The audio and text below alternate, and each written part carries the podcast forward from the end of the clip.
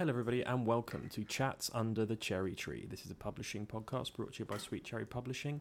And today we've got the absolute joy of sitting down with Sophie Jones, who's one of the designers here at Sweet Cherry. And specifically today, we're going to be talking about the book When Frankie Made a Human.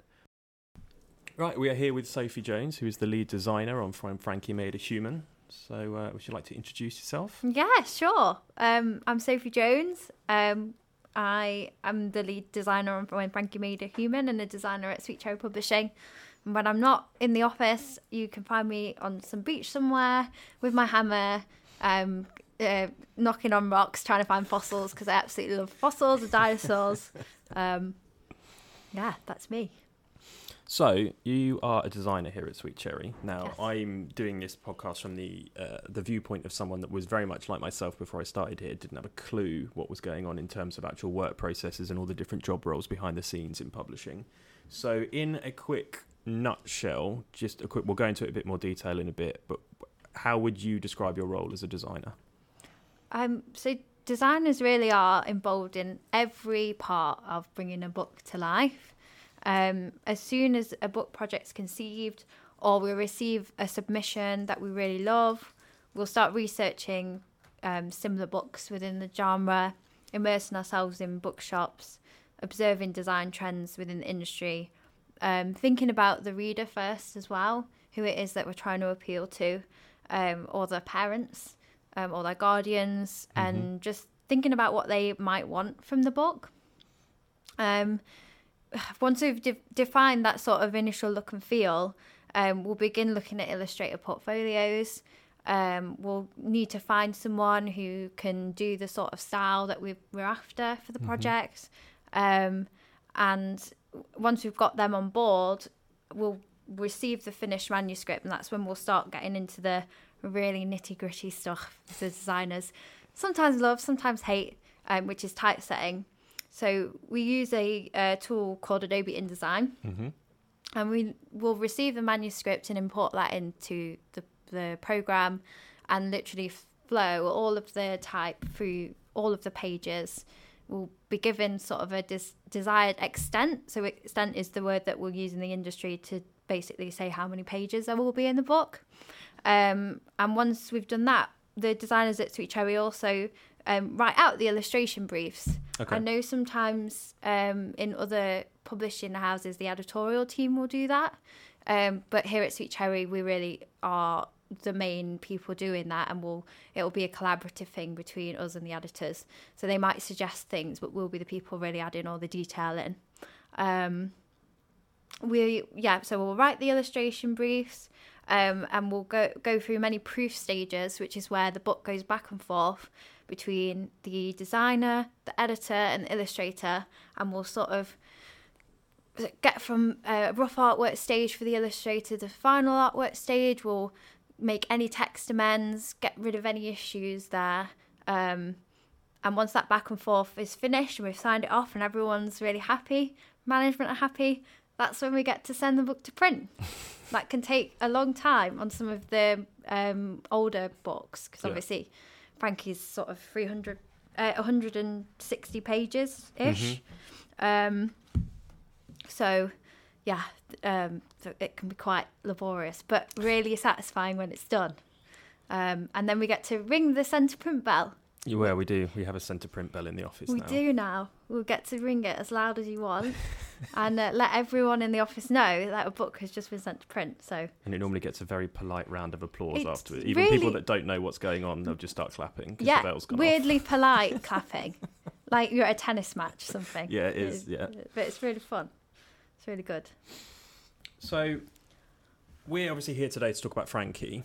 And the reason why I chose Frankie and wanted to speak to you is because in my short time in publishing, out of all the books that I've seen Sweet Cherry do, this one, in my opinion, has the most interesting design elements in it. Ah, There's design elements all over this book in terms of different fonts, not little stitches everywhere. The illustrations are phenomenal in this book. The illustrator did a fantastic job. Um, even like the chapter headings being the illustrations with the eyeballs and um, then all the black and white full page images. Obviously, there's some pages where we've got some extra space, and you've got like the Frankenstein style stitching taking up that extra space, so that it isn't just a wasted page. Yeah. So how how did you go about with elevating what is already a good book Yeah. with the design elements in Frankie? Obviously, when we cost up how much we can afford to spend on a book, and the forefront of everything Sweet Cherry does is that it needs to be accessible. Yeah. And so we have to keep the cost down. Mm-hmm. But what's really nice is that the designers are sort of given free reign in a way to be as creative and inventive as they can be with Mhm. the extra elements that we add. And so with Frankie, it just made sense to add lots of like stitching and lightning bolts and things like that. Um, in a way, I think it's a really good thing that we can treat the extra space around the words in a way that makes it still legible, but we can use that as a blank canvas to add extra elements that just make the book feel really fun for the reader. Yeah. And I like doing that, especially for reluctant readers as well, people who might not think that reading a book is the most interesting thing they could be doing with their time. Mm-hmm. But I feel like it just will give them an extra sense of the fun and immersion into the world, especially if they're a more visual person.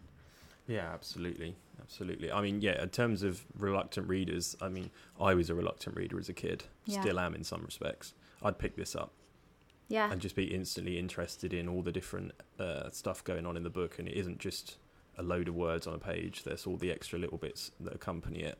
Yeah. So you get given Frankie as a project. How what obviously what challenges and opportunities arise with a book like this, and how would you then go around utilizing the opportunities and dealing with the challenges? Yeah.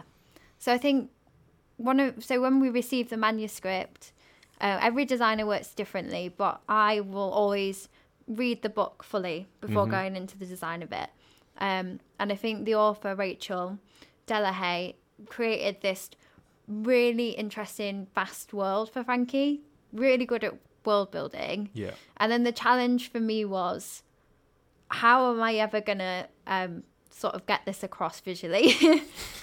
and um, and so a lot of it was going to come down to the the brief for the illustrator. Yeah. But for me, I always sort of want to be less detailed in my brief initially because I really want the illustrator to put their own spin on it at the same Mhm. time.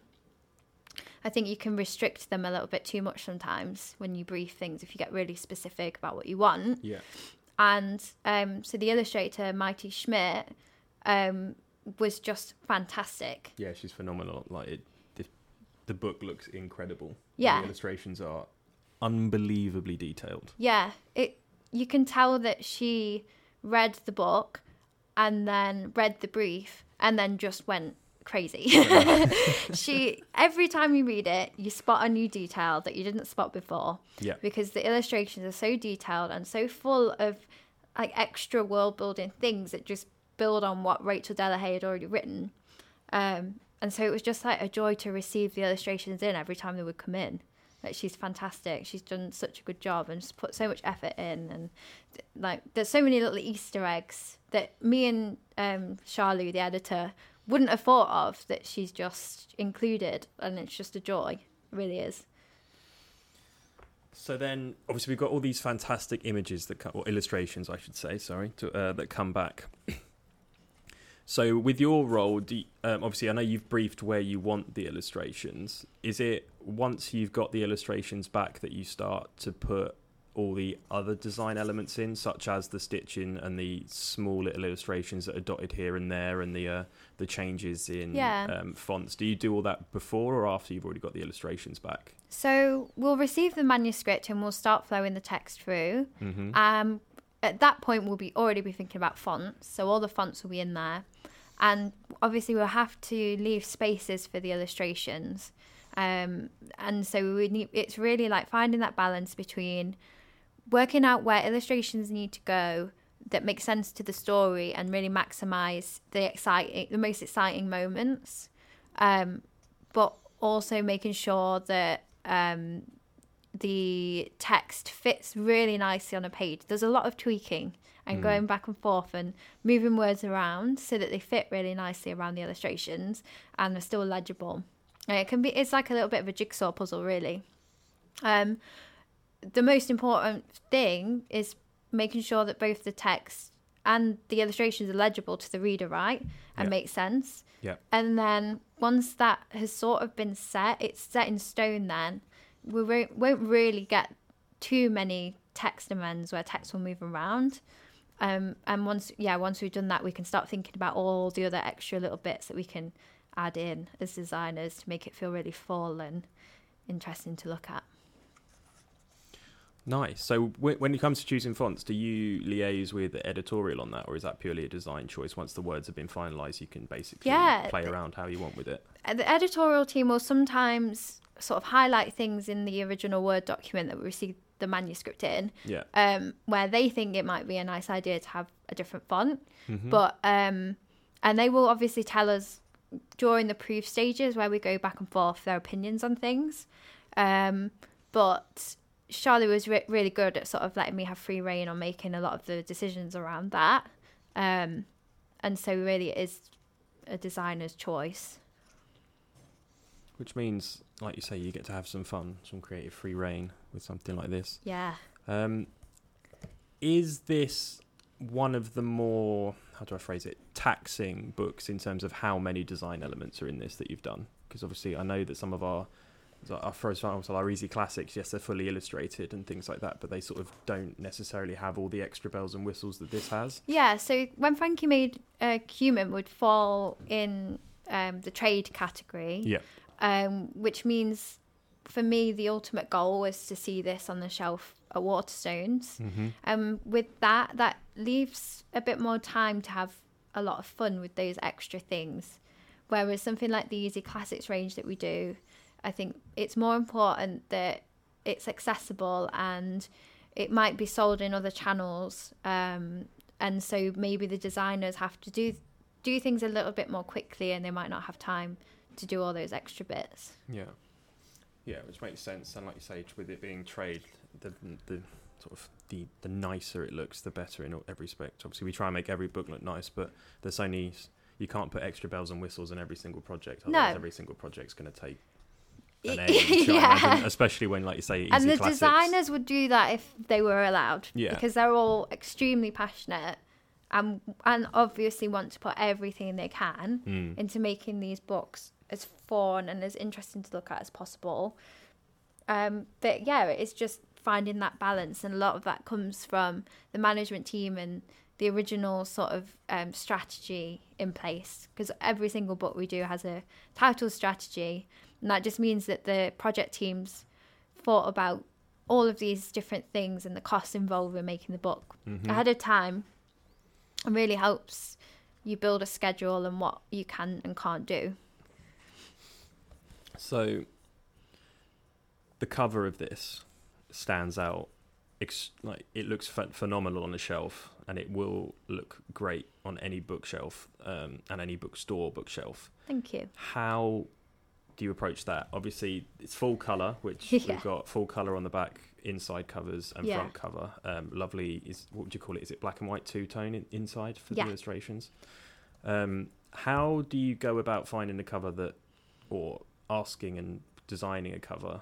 Because obviously you get the illustrative from the you get the illustrations from the illustrator. yeah Then what's your next step with that in terms of designing a cover? I think so it, it sort of happens before you even get the illustrations back because right. Okay. as I said before, you are even before you um, have received the submission, you're already going into bookshops and looking at good design, right? hmm And so when the submission comes in, or the you receive the manuscript and you read it, um, you're constantly looking at the market it's going to sell in and what is going to fit within that genre. Yeah. Um, and a lot of the design work will happen before the illustrator's even been briefed. So I was already thinking about the title design and the series title design and the colours that I wanted. Um, Frankie has a fifth colour plate, which basically Mhm. means it's got one spot colour of ink a bright neon green that is just separate from the rest of the colours you would typically print with. Yeah. Um, and I I want to do that for all of the books in the gruesomely good and monstrously misunderstood series. It's such a long se- series name. um, uh, just to make it really pop and like Yeah. captivate the eye. Mhm. Um, but in terms of like briefing the cover, um, I sometimes get in trouble because I always go over the top with the detail. Like, Okay. um, I've had feedback before that my covers are too busy. Um, from uh, for some people's tastes, right? But Yeah. like, uh, for me as a kid, I wanted to spot things every single time I would look at it, maybe something else. And so Mhm. it doesn't personally to me, it doesn't bother me that it's quite a busy cover. Um, it, you know, it's got the main character looking really sweet and cute, which is exactly what it's like. It's got some intrigue on there because obviously you've got the human shape in the doorway, and it kind of gives you a clue as to what the book is about. Yeah. Um, and you've got the lightning and the windows on the side. Like it, it just I, I think for me, getting across the story and what it is you, what it is the little reader is gonna actually get from the story has to really come across. Yeah, and I do, I do and you're right. It, it, there's a lot going on on the cover, but I personally wouldn't say it was busy because when you look at it straight away, your eyes drawn to Frankie. Yeah. in the, in the most foreground part of the cover, Yeah, and obviously the title, which looks phenomenal as well. And then, sort of as you look at it more, is as you start start to notice everything else going on. So I think it stands out really well, and it's one of those things that stands out, but also is detailed and intricate, and you can look at it for longer than thirty seconds and still see stuff that you probably not realised was Yeah. there before. yeah, and and the illustrator has been a big part of making that happen. Mm. like playing with color in a way that makes Frankie stand out at the front, um, and bits of intrigue sort of fade into the background, but are still there and visible when you look for them. Mm. Um, yeah, she's amazing. So I know for a fact that you are a big fan of Frankie as a character in general. Uh, what do you love about him so much? He he just embodies what everyone feels as a kid growing up and feeling like they don't belong and Mm. having complete imposter syndrome. Yeah. So he is the he's sort of an ancestor of the original Frankenstein's monster, Okay. and that is described in in the book. hmm Um, essentially, Frankenstein's monster kicked out Doctor Frankenstein out of the castle, and now him and all his ancestors have lived there forever um, until we get to Frankie. hmm Um, he is shy, maybe a little bit nerdy, um, doesn't have too many good friends at school, and all he wants is to like fit in and be cool. And so he gets this amazing idea that he is going to create a human, and that all the kids will think that is the best and most interesting thing in their world. Um, and without, yeah, without giving too much away, Mm. things go horribly wrong. but he finds a friend who um, helps solve the problems and actually works out what real friendship is, Mm. which is a fantastic, you know, lesson. Yeah, it's, it's a great little um, story arc that he he goes on, and I have to say I do love the fact that all that Monster World is um, very environmentally friendly, environmentally cautious. It's They such care- a good. They've all got organic farming and all that, and it's the human place that's yeah full of pollution and horribleness. So I do I do like that. It's a it's a nice juxtaposition from what we used to in It's monster it is. It is. It's it's completely twisted. A typical monster story where the monsters are the good guys and the humans are, um, you know, the bad guys who are just polluting the place and are greedy and, um, yeah. I think it's. re- I think that's such an interesting little extra Twist to it. twist. Yeah. Yeah, and I, I. I can imagine like growing up having read that and then you know as you get older and more wise about the world around you you suddenly realize actually yeah that made so It's much sense right, yeah it's not far off. yeah No, not at all. So, in a more general sense, how do you find being a designer at Sweet Cherry? Because I know just in the short time I've been here, it's a very creative company to work Yeah. for. yeah i mean so sweet cherry I- i can't talk on the industry as a whole but for Sweet Cherry, it's a smaller team. Mm. But then I think that gives you, like any place that you work at where it's a smaller company, that gives you way more influence and way more ability to be creative. Yeah. Um, so the job is like really varied, and we work on lots of different things at once, which can sometimes be a little bit stressful because you sudden one minute I'm like looking at monsters and thinking about you know how I'm going to make Frankie look really sweet and and nice, but also as monstery as possible. Yeah. And then the next minute, you know, there's a picture book, and we've got to have a tractor in there. And you've got to think about that. um, so and it, and it it's like twenty times a day you're on something new. Um, I don't think I realised before getting the job at Sweet Cherry just how fun the job would be. Yeah. Um, not just because the office environment generally is like really nice and fun and everyone gets along so well, but even the work conversations that we have, we just because the books are so fun and interesting, we just talk about the silliest things and to ha- and Yeah. to, to work out what needs to go into a book. Um, yeah, it's just it's just hilarious to me. It's really fun. Yeah, I mean, we won't say what book it's from because it's not been announced yet, I don't believe, but we've had way too many conversations about Wombat Poo in the Yeah, office. yeah. way too Yeah. many. It, exactly right. Who who gets to sit there and discuss the shape of wombat poo to make sure it's accurate for a book? Make, sh- make It's sure so it's true. designed correctly. Yeah. Right, as we get ready to wrap up on what's been uh, a nice little chat about Frankie, um, I was just going to ask have you got any um, advice for either aspiring designers or aspiring illustrators in terms of getting into the business or getting um, your work noticed or Yeah. anything along those lines? Um, we're constantly on the scout for new illustrators. Um, I think we work with a lot of um, illustration agencies um, who have es- sometimes we've got established illustrators who they will send out the portfolios of. If we've got a project where we think um, we've we've sort of sent the illustration agency a, a project that we need an illustrator for, um, and they'll send examples or will be on their websites. But we also do look at all of the illustration sh- submissions that we we receive. So we have um, an inbox. Um, I can't remember the name of the That's fine. inbox. I'll add it in afterwards. Yeah, yeah, yeah. I can't. Yeah, do that at the end. But um, yeah, we go through that every day, and we'll always get back to you and let you know if you've been successful or if we get, we're going to keep you on file. hmm Um, and then I think for designers, um, the one thing that I have learned is that I think a lot of the time you can have imposter syndrome over your design, Yeah. and sometimes people, especially coming out of uni, just talk about having their own style and that being really important. And that's relevant to illustrators as well. hmm But I would say don't be afraid to sort of immerse yourself in a bookshop and look at what other people are doing because no one lives in a void. Um, draw inspiration from the people who are already established and doing the work um, and learn from it. And don't Mhm. be afraid to do that and don't feel like it's, you know, copying. Obviously, don't go copying directly from other people's work, but um, yeah, just soak in as much culture as possible and let that influence you, I think. Nice.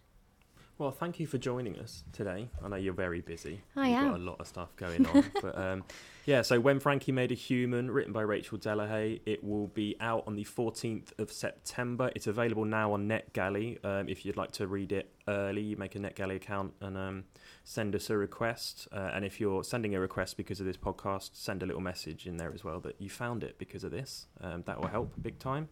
But yeah, so thank you very much for joining us on Chats Under the Cherry Tree. Thank you, Sophie, for joining me today. and um, everyone have a lovely day.